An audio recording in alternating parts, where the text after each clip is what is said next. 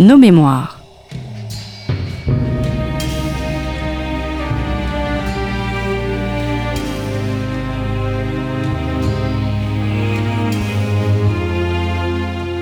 On retrouve Christophe Dickès. Chers auditeurs, bonjour, bonjour à toutes et à tous et bienvenue sur Storia Voce, le podcast du magazine Histoire et Civilisation. Nous vous rappelons que vous pouvez vous abonner au magazine sur le site histoire à partir d'un euro par mois. Hélène Delalex, bonjour. Bonjour Christophe. Merci d'être avec nous dans notre studio. Grande année, très grande année même pour vous, puisqu'après plusieurs mois de travaux, eh bien vous avez inauguré à Versailles une magnifique exposition, exposition inédite dans ces lieux et consacrée à Louis XV. Louis XV, passion d'un roi, tel est son titre. Vous en êtes le commissaire avec Yves Carlier. Vous êtes aussi conservatrice du patrimoine au musée du château et enfin historienne. Vous êtes peut-être la meilleure spécialiste de la reine Marie-Antoinette et nous avions enregistré d'ailleurs une émission sur elle à laquelle je renvoie nos auditeurs. Alors un mot peut-être sur cette exposition que l'on peut visiter jusqu'au 19 février. Beaucoup de tableaux et d'objets qui pour la première fois peuvent être vus du grand public. Oui, c'est tout à fait juste. C'est un peu euh, l'ambition. Alors est-ce qu'on allait réussir ou pas euh, On le sait aujourd'hui de, de, cette exposition, de pouvoir faire découvrir au public des œuvres soit euh, jamais vues en France, euh, soit jamais encore prêtées, soit des, des, nouvelles acquisitions que nous avons faites, soit vraiment des, des, découvertes complètes. Et parfois, vous avez l'impression que toutes les planètes s'alignent. Et on a découvert notamment ce, ce, tableau mécanique un mois et demi avant l'exposition qui nous offre euh, une œuvre rare et une iconographie tout à fait. C'est quoi exactement ce tableau mécanique? Alors c'est tout à fait formidable. C'est un tableau qui a un mécanisme d'horlogerie à l'intérieur et vous avez à l'intérieur quatre petits tableaux qui se dévoilent, qui se séparent par le milieu, qui se dévoilent à la manière d'un petit théâtre et qui nous dévoile une iconographie absolument inconnue jusqu'alors, l'éducation du petit Louis XV aux Tuileries. Et donc de tableau en tableau, il s'écarte comme ça, de façon euh, automatique. Eh bien, on voit le petit Louis XV qui prend une leçon de science, une leçon d'escrime, une leçon de danse, une leçon d'équitation. Donc ce, tableau est réapparu dans une collection particulière un mois et demi avant l'exposition. Et donc on a tout fait pour l'intégrer également au catalogue. Mais voilà, on peut dire que parfois, eh bien, les, euh, les, éléments se, se, se rencontrent. Cela faisait longtemps qu'il n'y avait pas eu d'exposition sur Louis XV. Oui, tout à fait. Ça fait 48 ans euh, depuis la mythique exposition euh, Louis XV, un moment de perfection de l'art français, avec, vous savez, ce titre tout à fait génial, trouvé par anecdote par, par Valérie Giscard d'Estaing, qui avait programmé cette exposition à l'Hôtel de la Monnaie. Euh, mythique parce qu'il y avait près de 1200 objets à l'époque euh, rassemblés avec beaucoup de chefs-d'œuvre. Mythique aussi par son catalogue. Les, les chercheurs euh, connaissent ce fameux catalogue à la couverture turquoise qu'on reconnaît immédiatement dans les bibliothèques. Et donc la recherche évidemment a beaucoup avancé et il était important pour nous et eh bien de, de, renouveler aussi les œuvres, euh, l'univers visuel autour euh, autour de Louis XV. Mmh. Et c'est vrai que consacrer cette exposition à un roi, alors c'est à la fois un projet, euh, un projet attendu à Versailles, qui ne le ferait pas si ce n'était pas Versailles, un projet simple, mais euh, presque impossible vu l'ampleur finalement du sujet. Euh, Qu'est-ce que c'est Louis XV finalement C'est un moment de la société, un moment de, de perfection de l'art français, comme on l'a dit? C'est une personne, c'est un règne, c'est un style. Euh, et donc, c'est posé immédiatement la question de, euh, des objectifs, donc je l'ai dit, la réunion de pièces exceptionnelles, mais aussi des contours. Et pour nous, il n'était pas question de, de traiter l'homme et le roi, tout le règne, mais plutôt de se concentrer sur une ligne beaucoup plus proche du roi, intime, euh, l'homme privé, les passions personnelles, pas en tant que roi, et puis évidemment les, les arts. Alors, est-ce qu'il faut distinguer la personne de la charge? Euh, La charge monarchique, c'est ce qu'on va voir au cours de cette émission, entre autres. Mais je reste sur cette exposition. Comment se prépare une, exposition? Euh, À partir de quand, véritablement, vous avez commencé à travailler sur cette exposition de la définition du projet jusqu'à l'ouverture? Combien de personnes y travaillent, etc. Alors, combien de personnes euh, Je dirais à la fois 2 et 200. Deux, ce sont les, commissaires, donc euh, moi et Yves Carlier, euh, qui effectivement, nous avons commencé à travailler il y a près de, de, de 3 ans. Donc, euh, parfois, le public ne soupçonne pas le, temps de préparation pour, pour une exposition. Donc, au début, c'est un travail très solitaire, ou à deux en tout cas, seul à essayer de faire mûrir des idées dans des réunions nocturnes comme ça, de, devant notre ordinateur pour, pour proposer des, des lignes. Et puis ensuite, au fur et à mesure que le calendrier s'accélère, eh bien, euh, l'exposition devient euh, une sorte de ruche comme ça autour de, laquelle euh, tout commence à bourdonner, c'est-à-dire les différents services qui rentrent, qui rentrent en scène, le service des expositions, des éditions, de la communication, de la restauration, enfin, toutes ces personnes qui vont mettre en œuvre cette exposition. Ensuite, sur les étapes, eh bien, tout commence, je dirais déjà par un synopsis, un peu comme un film ou un projet, pour programmer cette exposition, donc des années, des années avant. Et puis ensuite, donc euh, la recherche euh, pendant des années pour établir euh, ce qu'on appelle une liste d'œuvres. C'est vraiment le document qui va vraiment nous suivre jusqu'à la fin de l'exposition. Et puis ensuite, travailler à avec le service des expositions à, aux demandes de prêts. Donc là, c'est mm. la partie la plus délicate, la plus diplomatique aussi. Euh, négocier les prêts donc dans le monde entier, c'est ce qu'on appelle une grande exposition, donc avec des prêts euh, internationaux. Là, on a près de 400 numéros euh, au catalogue. Et alors, on a aussi de temps en temps des, des véritables missions diplomatiques parce qu'on ne demande pas des œuvres exceptionnelles comme ça par une simple lettre. Il faut aller montrer patte blanche, présenter le projet et voir effectivement si cette demande est, légitime. Et puis après, nous travaillons avec le scénographe. nous travaillons maintenant avec les nouveaux logiciels en 3D pour essayer de visualiser euh, les accrochages, les vitrines. Ensuite, on travaille avec le service de médiation pour euh, faire tout l'appareil pédagogique. Alors, ça va des cartels, des panneaux, au parcours enfant, au podcast, aux nouveaux médias. Et puis ensuite, euh, organisation du montage. Et alors là, c'est casse-tête chinois absolu, euh, c'est-à-dire euh, pouvoir euh, organiser la venue des œuvres. Et nous, nous avons une difficulté supplémentaire, c'est que cette exposition, il y a dans, cette exposition, il y a beaucoup d'art décoratif, il y a beaucoup de vitrines. Et quand vous avez, par exemple, plusieurs objets de prêteurs différents dans une vitrine, vous avez, vous devez clore la vitrine euh, devant euh, les, les, convoyeurs et les responsables des œuvres. Donc quand vous avez euh, une œuvre de New York, une œuvre des arts décoratifs, une œuvre de Paris, une œuvre de Dresde dans la même vitrine, vous devez effectivement pouvoir organiser tout cela en même temps comme un véritable, comme un véritable ballet. Et puis tout cela se termine par le montage, qui est pour, euh, pour nous, les commissaires, un, un moment toujours, euh, toujours un peu magique où on voit naître euh, l'exposition devant nous. On voit parfois des œuvres sur lesquelles on a travaillé pendant longtemps pour, pour la première fois arriver. Et ça, c'est toujours un, un vrai moment de, de partage, ou d'ailleurs il y, a des métiers qui sont ignorés. Par exemple, le métier de socleur. Je parlais d'une exposition, il y avait beaucoup d'art décoratif, c'est absolument fondamental. On complexifie euh, tout. Par exemple, pour la couronne de Louis XV, eh bien, euh, on a fait un soclage en métal totalement invisible qui donne l'impression que la couronne est en lévitation. par exemple, pour exposer les reliures comme des tableaux, on doit soutenir chaque page avec du papier. Donc tout ça, c'est des métiers merveilleux. Et puis, L'autre, le dernier métier qui intervient, c'est l'éclairagiste. Là, on a un éclairagiste magicien, et c'est comme au théâtre, une exposition une fois que la lumière est là, l'exposition est lancée, elle existe véritablement euh, avec, euh, avec la lumière. L'éclairage de l'horloge de passement est absolument euh, fabuleux. Alors, comme il est d'usage, un catalogue d'exposition accompagne l'événement, un ouvrage absolument magnifique, près de 500 pages, richement illustré, coécrit par plusieurs spécialistes. Alors, j'ai souhaité pour cette émission retenir plusieurs images du règne du bien-aimé Louis XV. C'est le seul roi qui soit né et qui soit mort à Versailles.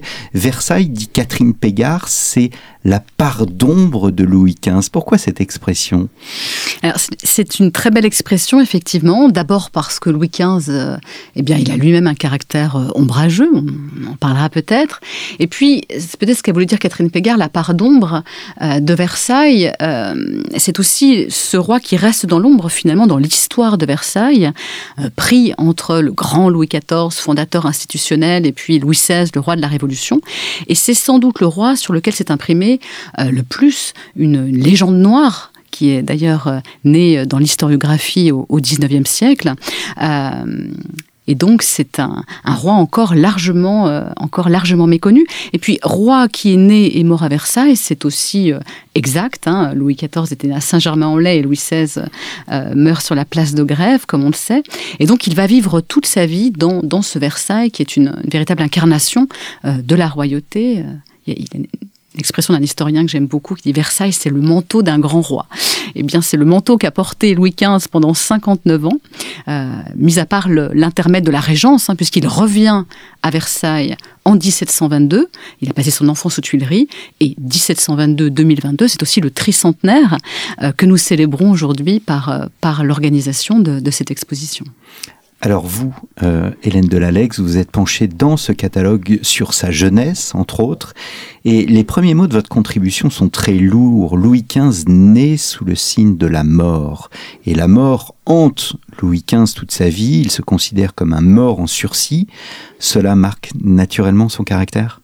Oui, alors vous avez raison, c'est une entrée en matière euh, peut-être un petit peu brutale, mais qui correspond tout à fait à, la réalité, à ce qu'a été la, première enfance de Louis XV, euh, environné par, euh, par la mort, déjà lorsqu'il naît en 1710. le contexte est très sombre la guerre avec l'Espagne est absolument interminable. L'Europe est à feu et à sang. Euh, le royaume est exsangue.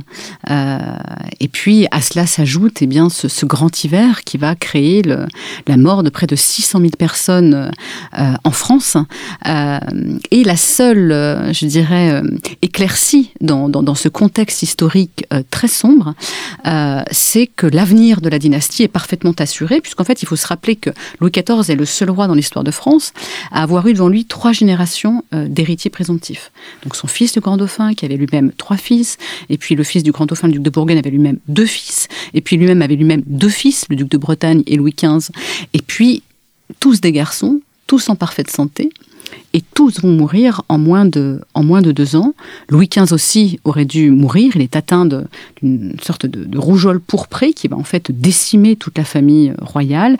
Et il est sauvé en quelque sorte euh, des griffes de la mort. Alors sauver des griffes de la mort, c'est sauver des griffes des médecins à, l'époque. Cette ronde de neuf médecins de la faculté qui venait d'achever son frère aîné, le duc de Bretagne, avec une dernière grande saignée, comme ils disent sauvé par Madame de Ventadour qui ferme la porte euh, au médecin et qui va d'ailleurs jouer le rôle de mère hmm. pour lui, hein, euh, qui va jouer le rôle de mère. Et donc évidemment, tout psychanalyste vous dirait que tout se joue dans l'enfance, et donc on comprend pourquoi cette, euh, cette enfance noire, eh bien, elle a, elle a dessiné en filigrane le caractère de Louis XV, les traits en tout cas profonds de son caractère, euh, qui est un caractère euh, renfermé, euh, silencieux, une personnalité mélancolique, toujours un peu en proie aux, tourments, aux tourments intérieurs. Hmm. Alors justement, quel type d'homme est-il dans la vie de tous les jours en sortant bien évidemment de sa période de jeunesse? On le dit bien aimé, ce qui en soi est extrêmement flatteur, mais il suscitait comme tous, comme tous les règnes, hein, des, des oppositions. Est-ce que c'est un roi qui est insaisissable? Est-ce qu'il y a un mystère, Louis XV alors, comment vivait-il euh, Il était très proche de sa famille. Euh, c'est notamment l'objet d'une salle où nous évoquons ce, sujet.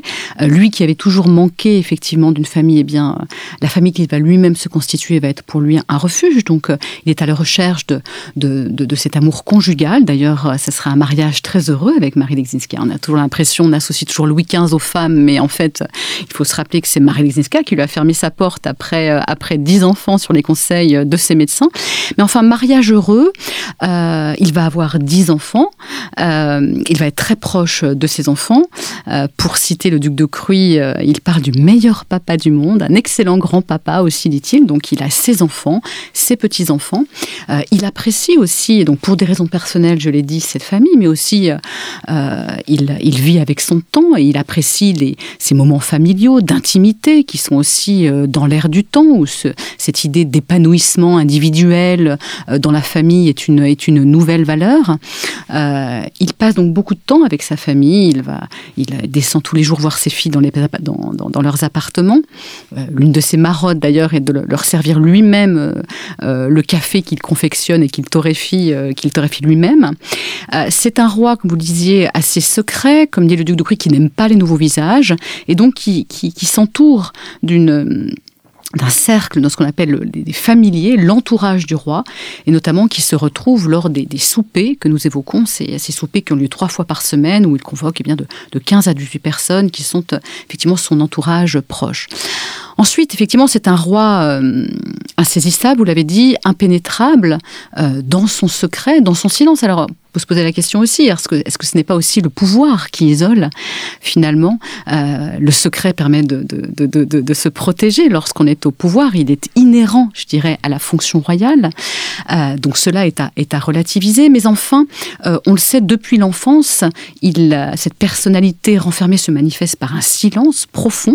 Madame de Ventadour, d'ailleurs, euh, nous le raconte dans son enfance. Elle dit il est très joli, très loquace tout seul, mais très sérieux devant le monde. Elle essaie de l'habituer à parler en public, mais il va souffrir vraiment d'une grande timidité comme Louis XIV aussi, qui était également, euh, également timide, une timidité qui l'enferme, qui, peut également blesser son entourage, et dont il est parfaitement conscient aussi. Hein, il y a une anecdote un jour avec Madame de Mailly qui, euh, invite la marquise de Belle-Île à, un souper parce que le, roi l'aime bien. Et puis le roi ne décroche pas un mot lors du souper, donc ils sont affreusement gênés. Madame de Mailly ose lui en faire la remarque. Et le roi lui dit, donc on a ce, ce, témoignage, lui dit qu'il a eu dix fois la bouche ouverte pour le parler, n'a pas pu prononcer un mot et qu'il lui a dit, vous connaissez mon embarras, ma timidité, j'en suis au désespoir. Donc c'est aussi euh, un, trait de caractère qui cause aussi un tourment intérieur dont, il souffre, euh, dont il souffre également. Est-ce que on, évoquait la mort tout à l'heure Est-ce que il est euh, au fond précocement meurtri, je dirais même prématurément vieilli, voire désenchanté? Vaste question. Alors, précocement meurtri, oui, on l'a dit, vu le, le, caractère lugubre de, de, sa petite enfance. Hein. D'ailleurs, il faut s'imaginer ce qu'était l'enfance aussi de Louis XIV, c'est-à-dire qu'on portait le, deuil et le grand deuil. Il y avait une succession de grands deuils. Donc il a vécu son enfance dans des appartements entièrement tendus de noir, mais euh, jusqu'aux meubles, au plafond, au parquet. Euh, donc c'était vraiment un univers totalement noir. Donc précocement meurtri, certainement. Prématurément vieilli, euh, aussi, on le, on le sait aussi dès l'enfance, il avait une gravité qui n'était pas de son âge et qui faisait partie aussi de sa beauté. Vous savez que c'était un, enfant très très beau. Alors évidemment, on le dit toujours qu'il est beau parce que c'est le roi, mais on a des récits, notamment même d'ambassadeurs, de, gens plus distanciés, qui décrivent cette beauté très particulière de cet enfant, qui était d'ailleurs abondamment représenté, avec un mélange de, de, de, douceur, euh, des yeux de velours, comme on dit, et de grande gravité aussi, qui n'était pas de son âge. Donc quand vous dites prématurément vieilli, c'est tout à fait, euh, tout à fait juste. Et puis désenchanté, euh, je, dirais non parce que euh, parce qu'il c'est un roi qui se montre malgré son abord euh, froid, eh bien inlassablement curieux de, nouvelles découvertes et notamment il est très disert avec les scientifiques avec lesquels il, il s'entoure. On va le voir après. Est-ce qu'il fuyait ce qu'il était?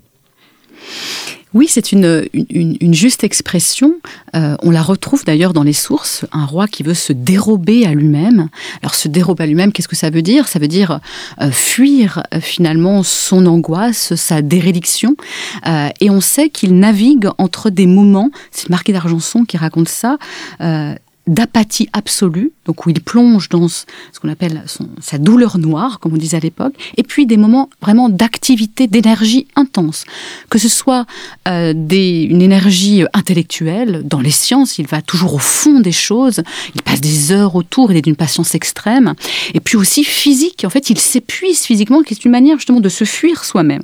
Il s'épuise à la chasse, l'avocat Barbier racontait euh, déjà très jeune, euh, et bien que ce n'était pas normal de chasser pour un enfant de son âge, adolescent, avec une telle frénésie, je le cite. Donc il s'épuise, il s'épuise aussi d'ailleurs à la course. Par exemple, il a inauguré les grandes courses de traîneaux à Versailles, vous savez, lors des hivers, il y avait des grandes parties de traîneaux.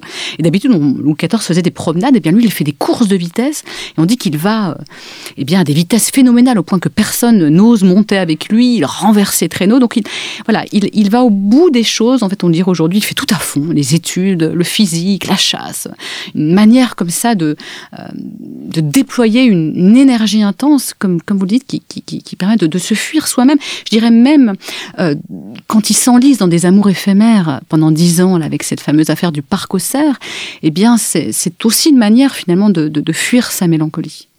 Alors dans ce tableau, Madame de Pompadour est plus qu'une maîtresse, c'est une amie, l'amie nécessaire, magnifique expression, elle est de vous, je vous cite, distraire un homme inamusable, vaincre cet ennui insurmontable, tel fut l'adversaire que Madame de Pompadour affronta pendant près de 20 ans. Est-ce qu'elle a réussi? Alors effectivement, Madame de Pompadour, c'est l'unique cas dans l'histoire de France d'une favorite qui s'est maintenue dans le, cœur et même l'esprit du roi sans en partager le lit. Euh, alors, ami nécessaire, et puis, comme disait le, cardinal de Bernice, qui était l'un des, amis de Madame de Pompadour, elle était dépositaire des secrets de son âme. Euh, c'était pas une maîtresse à renvoyer, c'était une amie qui, n'était, qui ne pouvait être remplacée par personne. Et euh, en fait, euh, Madame de Pompadour, elle, elle, le dit, elle est fascinée aussi d'ailleurs par Madame de Maintenon, qui est en fait l'ombre au-dessus d'elle, parce qu'en fait, elle, elle voit que Madame de Maintenon a eu un, un destin similaire mais inversé. Si vous voulez, Madame de Maintenon, elle a été d'abord l'amie du roi avant de devenir son épouse, et puis elle, était la favorite avant de devenir son amie, et elle est fascinée par cette Madame de Maintenon qui, par son intelligence, son esprit, a réussi à s'attacher le roi comme aucune autre favorite avant elle. Et donc, lorsque Madame de Pompadour décide d'elle-même de s'éloigner de corps du roi, comme on dit, elle n'a pas été répudiée par, euh, Louis XV qui l'a remplacée, pour des problèmes médicaux, elle, elle, décide de se séparer de corps du roi, ce qui est un véritable pari, elle pouvait être répudiée immédiatement, eh bien, elle va décider et réussir à sublimer en quelque sorte comme un gaz euh, cet amour sous le sceau de l'amitié. Et on voit d'ailleurs que euh, cette amitié, le roi et Madame de Pompadour vont beaucoup en jouer il va y avoir beaucoup d'œuvres d'art que nous exposons notamment dans, euh, dans l'exposition sur le thème de l'amitié, un vrai chef-d'œuvre, une grande sculpture de, Pigalle sur Madame de Pompadour en amitié, puisqu'elle était à Bellevue dans le bosquet de l'amitié. On a notamment des, œuvres euh, très émouvantes, la bague personnelle taillée par Madame de Pompadour en intaille, en camé, avec des allégories de l'amitié également. Donc voilà, euh, c'est une manière aussi d'affirmer la nouvelle place totalement anormale de Madame de Pompadour euh, à la cour. Et en fait, tout le monde attend sa chute, et en fait, son, son pouvoir ne, ne va être que renforcée. Alors comme vous posez la question, est-ce qu'elle a réussi ou pas? Oui, en quelque sorte, elle va essayer de là aussi de dérober le roi lui-même et de, changer son air tout le temps et d'organiser euh, euh, des, théâtres, des concerts, d'accroître le rythme, de, d'accumuler les petits voyages. Euh, elle, elle, le tient dans une volubilité absolument extraordinaire, un petit peu, on pourrait dire, atteinte du complexe de Sherazade en fait. Parce qu'en fait, ce qui est intéressant avec Madame Pompadour, c'est que c'est à la fois un mélange d'extraordinaire puissance. Elle a, elle a le train de d'une reine, elle a un parc immobilier absolument inouïe, même pour une femme au XVIIIe siècle.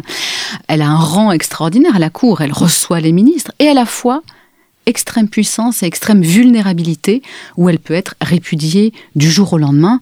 Euh, sa place, c'est évidemment uniquement l'affection du roi. Et donc, euh, évidemment, par euh, ce renouvellement presque infini des plaisirs qu'elle propose au roi, on a l'impression qu'elle elle, elle regagne sa place tous les jours, un peu comme, comme Sherazade avait, avec le sultan qui tenait le roi en éveil en, en racontant tous les jours une nouvelle histoire. Et alors, est-ce qu'elle va réussir? Oui, mais à quel prix? Finalement, elle va s'épuiser à cette tâche. Elle avait déjà une santé fragile, s'épuiser par effectivement cette conquête du roi chaque jour recommencer, et puis s'épuiser aussi de lutter contre les intrigues, les cabales de la cour, euh, qui la déteste. Elle a toujours cette volonté jusqu'au bout de se faire apprécier d'une cour qui la hait, et elle doit elle-même prendre les devants des, des, intrigues, et ça, effectivement, survivre, comme on disait, dans, dans ce pays-ci, c'était comme ça qu'on appelait Versailles, ce pays tout à fait particulier, avec des règles particulières, eh bien, elle va, elle va elle va y laisser sa vie. Hmm. Vous êtes à l'écoute de Storia Voce et je reçois Hélène Delalex. Nous vous rappelons que ce podcast vous est offert par notre rédaction avec le soutien de l'association Storia Voce. Vous pouvez toujours soutenir d'ailleurs notre association. Faites un don en cliquant sur le lien en haut de la page d'accueil de notre site storiavoce.com et contre un don, comme d'habitude, vous pouvez recevoir soit un abonnement euh, à Histoire et Civilisation ou bien un livre de votre choix grâce à un de nos partenaires éditeurs. Alors venons-en à la science. On va sortir du caractère du personnage. C'est un roi qui aime les sciences, qui aime les sciences, aime la découverte et qui sait s'émerveiller. Et dans le catalogue, une de vos contributions est consacrée aux expériences d'électricité. La naissance du courant électrique, c'est au XVIIIe siècle? Oui, absolument. Les, grandes recherches sur euh, l'électricité, donc qui est à l'époque une électricité statique, ont lieu au début du XVIIIe siècle. Alors, si Louis XV s'intéresse à la science, c'est parce qu'il a eu une éducation scientifique extrêmement poussée, dirigée par le régent, qui était effectivement euh, extrêmement versé sur la science et qui lui a fait dispenser par le meilleur savant euh, ces, euh, ces, leçons qui vont donc profondément le marquer. D'ailleurs, il, il va suivre au collège d'Harcourt très jeune, dans son enfance, les, cours de Pierre Paulinière, qui est d'ailleurs le fondateur de la science expérimentale et, des recherches sur l'électroluminescence qui fascinaient le petit roi, c'est-à-dire les recherches pionnières sur la lumière électrique. Et ces recherches sur l'électricité, elles se développent véritablement au début du XVIIIe siècle, notamment euh, à Londres. Euh, L'abbé Nollet, notamment, fait des expériences à Versailles sur l'électricité des corps. Alors, ça consiste à suspendre, par exemple, un petit garçon par euh, des cordons de soie pour qu'il ne touche pas le sol. On lui fait frotter ses mains contre une machine électrique. Et puis, il s'amuse à faire monter comme ça, comme par magie, des petits bouts de papier, tout simplement par l'électricité statique. Mais euh, en 1746, donc vraiment au, milieu du règne de Louis XV, eh bien, il y a une sorte de, de, coup de théâtre, on pourrait dire de coup de foudre. C'est que Peter van Muschenbruck, un illustre professeur de l'université de Leyde va découvrir par hasard, en prenant justement un coup de foudre, euh, eh bien, le courant électrique et notamment va découvrir le condensateur, euh, c'est-à-dire notre ancêtre de la pile électrique. Et il y a un condensateur lors de, euh, à l'exposition. Absolument. Nous exposons, c'est un magnifique prêt du Musée des Arts et Métiers, une machine électrique et également donc le condensateur électrique qu'on appelait la bouteille de LED parce que justement découvert dans, dans la ville de LED. Et donc ce professeur de LED va raconter ce, ce coup de foot qui est vraiment à l'origine finalement de la recherche la plus importante dans l'histoire de l'électricité, donc ce condensateur, à Réaumur, que l'on connaît bien. Puis Réaumur va le raconter à la Bénolet, qui, fasciné, va lire euh, cette découverte devant l'Académie royale des sciences et décider aussitôt, avec son, son sens tout à fait euh, consommé de la mise en scène, d'organiser une expérience de l'électricité dans la Galerie des Glaces, devant Louis XV, le 14 mars 1746. Euh, hmm. Le roi possédait un cabinet dédié aux sciences. Est-ce qu'on connaît les objets qu'il renfermait? Oui, tout à fait. Alors, euh, euh, lui-même, donc dans son enfance, a visité de ces fameux euh, et célèbres cabinets de physique, notamment le célèbre cabinet de Pajot d'Ensambray, qui était rempli, je cite, de machines merveilleuses. et donc, dans les années 1756, il va créer ce qu'on appelle le pavillon de physique et d'optique au château de la Muette. Donc, d'ailleurs, c'est au début, c'est un petit pavillon qui est au fond du jardin, et puis qui, qui, sert aussi d'observatoire. Et puis ensuite, eh bien euh, les instruments, euh, euh, la collection d'instruments va, va, augmenter et vers 1760, ça va être un véritable hôtel particulier dédié à la science qui est à Passy, aujourd'hui à l'angle de la rue de Passy et, de la rue de, la Pompe. Et donc on connaît le, contenu de, de, ce cabinet parce qu'on a les inventaires. donc ce cabinet était dirigé d'ailleurs par Don Noël, 嗯。Un moine savant euh, bénédictin qui était un personnage euh, haut en couleur. Et, euh, et, on a notamment des gravures qui représentent les instruments qui étaient conservés, des instruments de prestige. C'est toujours ce qui caractérise les instruments scientifiques de Louis XV, hein, c'est cette réunion de l'art et de la science. Vous avez des, des, objets, des prototypes qui sont à la pointe de la recherche et à la fois dans des montures extraordinaires par les meilleurs bronziers ou artistes ou ingénieurs de la cour. Et donc des grands globes mouvants, euh, des télescopes, euh, des lunettes, des pompes à faire le vide, euh, des tableaux magiques. On l'expose à Versailles. Je vous invite à découvrir ce qu'est un tableau magique on apparaît magiquement comme ça en regardant avec une lentille polyédrique le portrait de Louis XV au milieu, de, au milieu du tableau. Est-ce qu'on peut parler d'un centre de recherche avant la lettre? En fait, c'était l'ambition de Louis XV et de, de son garde démonstrateur Don Noël d'en faire un lieu de recherche, un lieu de développement de la science, d'ailleurs qui serait mis à disposition des scientifiques de toute l'Europe pour qu'ils puissent venir faire euh, leurs expériences. Euh, alors Don Noël, par exemple, développe un, nouveau projet de, sélénographie, c'est-à-dire de cartographie de la Lune. Euh, il développe un nouveau, une nouvelle recherche sur des, des lunettes achromatiques à partir d'un verre qui s'appelle le flint glass. C'est un verre à partir de cristal de plomb avec des, qualités optiques exceptionnelles où seule l'Angleterre avait le monopole, donc on fait des recherches dessus. Mais finalement, il faut reconnaître que tout ça va, ne va pas finalement beaucoup se développer parce que ce cabinet de Louis XV de physique et d'optique, initiative privée dirigée par un grand savant mais très original, va rentrer véritablement en concurrence avec les véritables institutions scientifiques du royaume, qui étaient l'Académie royale des sciences et qui était l'Observatoire de Paris, et qui ne vont cesser de contester finalement euh, euh, ce cabinet qui est plus pour eux un cabinet de curiosité qu'un véritable centre de recherche scientifique. Mmh. Alors, il en est du, goût de la science, comme des livres, euh, comme le montre Vincent Heguelet dans, le livre. Il y a le souverain, le roi, mais il y a aussi l'homme de goût, celui qui fait preuve d'une véritable curiosité. Est-ce qu'il faut distinguer euh, les deux? Est-ce qu'il faut séparer cet homme de goût de, de, du, roi? Oui, alors Louis XV était... Euh, l'un des princes les plus lettrés de son temps, il faut le rappeler, avec une culture nettement à dominance scientifique, une très vaste culture. Euh, ce qui est intéressant, c'est qu'on a déjà cette idée aussi du gouvernement par la connaissance, qui est très différent euh, par rapport au règne de Louis XIV, où on était un grand roi par sa nature, sa nature chevaleresque notamment, ce grand roi de guerre. Ici, évidemment, on a déjà cette idée qui va culminer sous Louis XVI, d'un roi, euh, évidemment, qui, qui, règne aussi par sa supériorité intellectuelle. Et donc, on sait que c'est un roi très lettré, qui avait de, nombreuses bibliothèques qu'il fait aménager dans, de nombreuses résidences royales. On connaît le contenu de toutes ces bibliothèques parce qu'on a les, catalogues manuscrits, donc on peut analyser. Donc on sait évidemment que, la, majeure partie de, euh, ces livres était à tendance scientifique, mais ça pouvait être également du théâtre, et puis de, façon très classique, totalement encyclopédique. Des livres également en latin, en italien, qu'il lisait dans le texte. Par contre, le mystère reste sur les pratiques de Louis XV en tant que lecteur, son goût véritable pour la lecture, là, on n'a pas de source, véritablement, pas de, pas de description.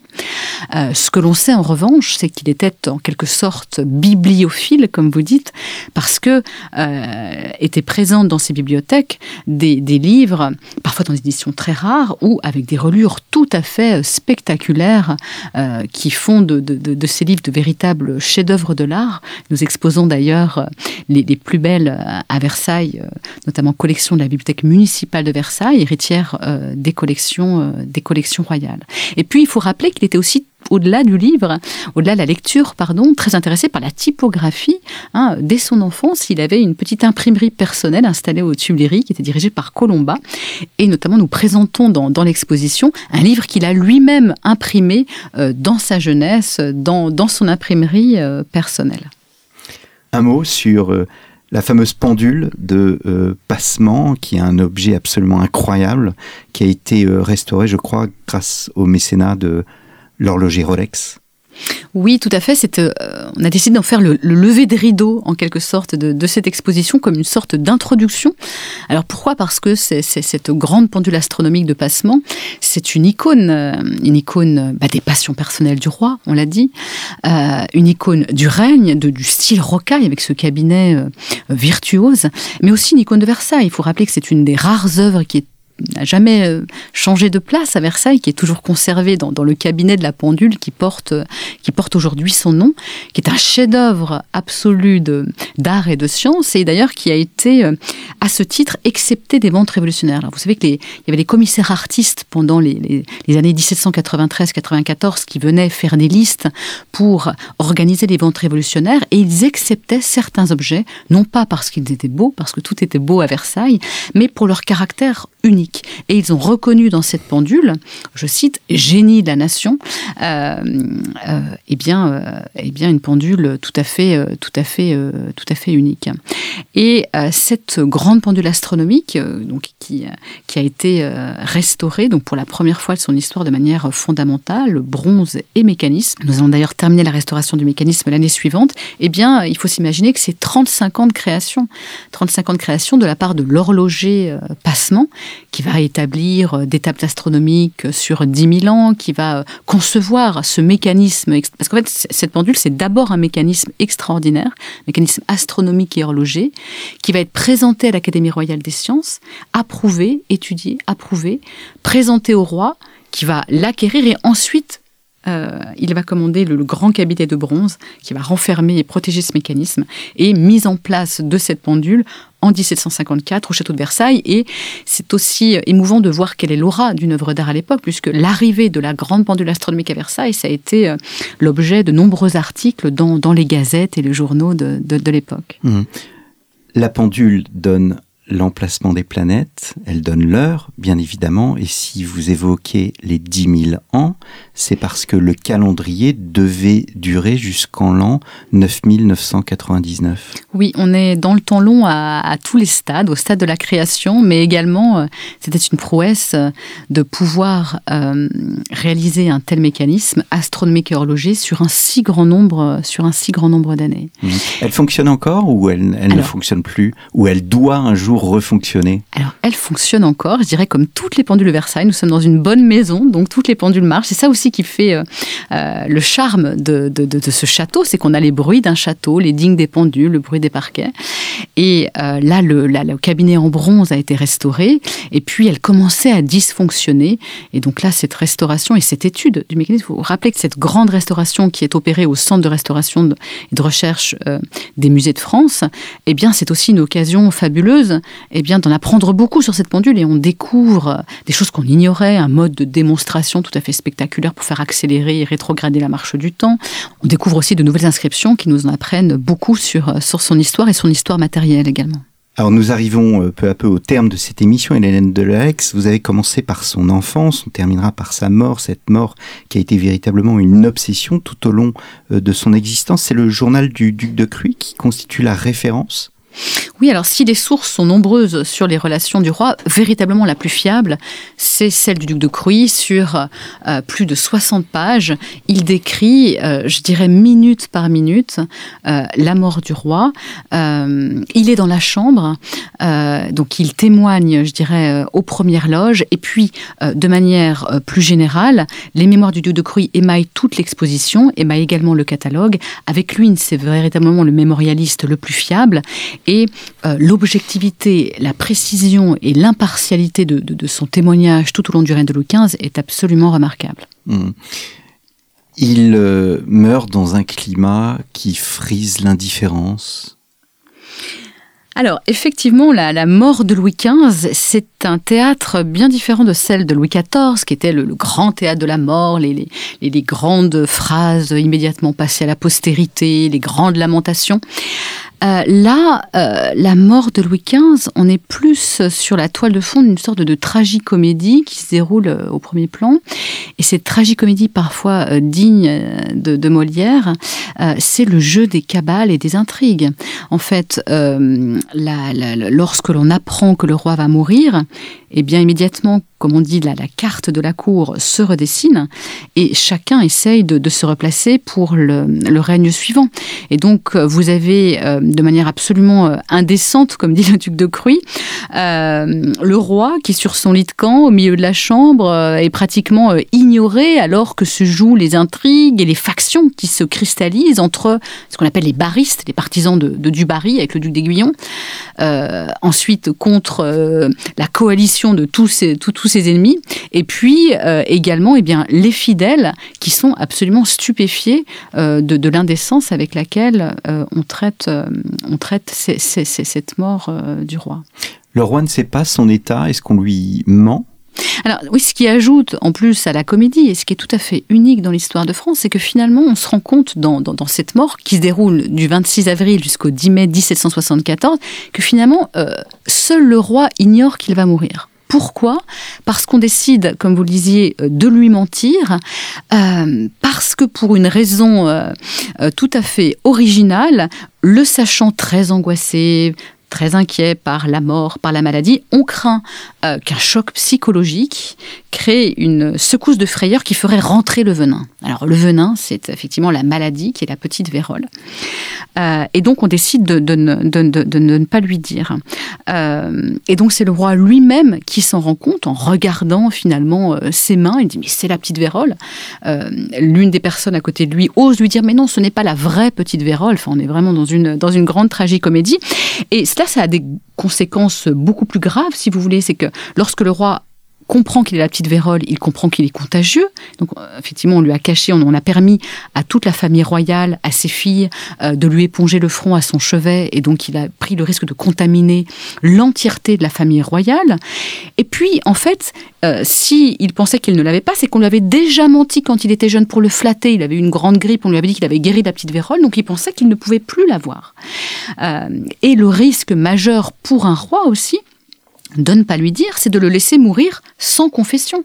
Ça, ça ne, ça ne se produit jamais pour un roi. Crouy le raconte, et Jacob Nicolas Moreau, également l'historiographe du roi, le, raconte. C'était une des grandes peurs de Louis XV, c'était, je cite l'expression assez forte, de mourir comme un chien. Qu'est-ce que ça veut dire mourir comme un chien pour Louis XV Ça veut dire mourir sans confession. Et il avoue avoir été très marqué par euh, euh, la mort de deux de ses amis, peu de temps avant, qui était mort d'une crise d'apoplexie, comme ça, sans confession, donc comme ça, sans avoir pu mettre euh, sa conscience euh, en conformité avec, euh, avec, avec, avec, la religion. Hmm. Et lui pourra se confesser finalement? Alors il va retarder effectivement la confession jusqu'au dernier moment. vous savez qu'il ne s'est pas confessé, il n'a pas communié pendant pratiquement 30 ans aussi parce qu'il avait une vie avec les favoris qui n'était pas en conformité avec les préceptes de la religion, ce qui lui causait euh, beaucoup de tourments intérieurs. Et dans les derniers moments, eh bien, il a repoussé euh, cette confession euh, jusqu'au dernier moment, mais il l'a, il l'a quand même effectué. Hmm. Merci beaucoup, Hélène Delalex. Peut-être une toute dernière question qui est, je sais, une question difficile, mais posons-la. Si vous deviez retenir deux objets dans cette exposition, là, c'est difficile. lesquels seraient-ils? alors, je dirais, outre la pendule de passement, euh, peut-être cet extraordinaire euh, lustre de la bibliothèque Mazarine euh, de Caffieri, qui était donc le lustre réalisé pour le Grand Salon de Crécy pour Madame de Pompadour. Alors, parce que c'est aussi les, bonheurs des, des, des, prêts. Parfois, on va chercher des œuvres au bout du monde, parfois, on va les chercher juste à côté. Mais c'est une œuvre qui n'avait jamais été prêtée, jamais sortie de la bibliothèque Mazarine depuis 1795 et qu'on présente donc pour la toute première fois à hauteur d'œil. On peut véritablement rentrer dans, ce grand chef-d'œuvre et comprendre aussi ce qu'était la rocaille. Et puis, on parlait en introduction de cette réunion de chefs-d'œuvre, on voit que le chef-d'œuvre, ça parle tout seul en fait. C'est, ça a une aura en fait euh, tout à fait extraordinaire. Et puis euh, une autre œuvre, eh bien, ce serait par exemple euh, le Petit Amour de, de Sally, une sculpture qui appartenait d'ailleurs également à Madame de Pompadour. Et là, eh bien, ça pourrait être un cours sur qu'est-ce que qu'est-ce qu'un chef-d'œuvre, cet amour extraordinaire en marbre, avec ce contraposto, ces statues giratoires. On peut tourner tout autour. Et puis, je dirais les, les plus belles de l'exposition, des petites fesses d'enfants potelées, tombantes, mais on sent là vraiment la chair euh, frémissante euh, sous le marbre. Et ça, ça, ça résume aussi euh, tout le 18e, c'est cet art de la sculpture, le, goût pour les représentations aussi de l'amour. Donc j'invite tout le monde à, aller voir les, fesses du petit amour de Sally et vous comprendrez de, de quoi je parle. Merci beaucoup Hélène Delalex. Donc l'exposition Louis XV, Passion d'un roi jusqu'au 19 février donc 2023.